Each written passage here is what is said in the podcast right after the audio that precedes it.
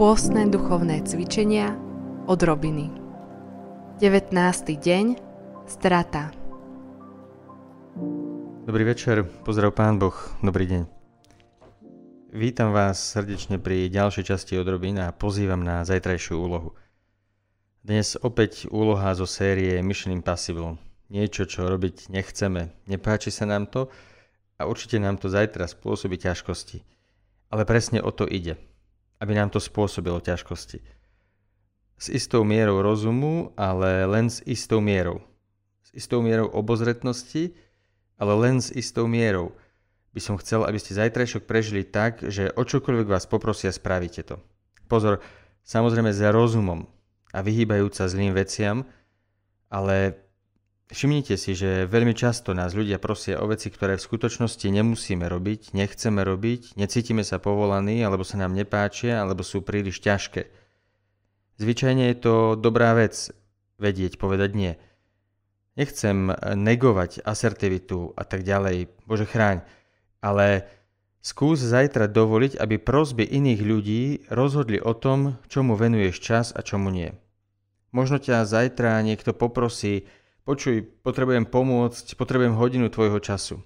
A teba napadne, ale ja nemôžem, lebo mám povinnosti a nemôžem ich nechať tak.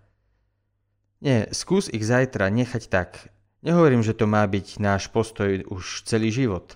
Nedá sa žiť len tak, že neustále plníš prosby ostatných. To nie je múdre. Ale myslím, že nášmu srdcu sa to zíde, ak sa naučí nesústrediť toľko na seba, na to, čo je tvoje, ale vychádzať aj v ústrety potrebám iných. Priatelia, veľmi veľa tradičných reholí má duchovnosť, ktorá sa zaklada práve na tomto.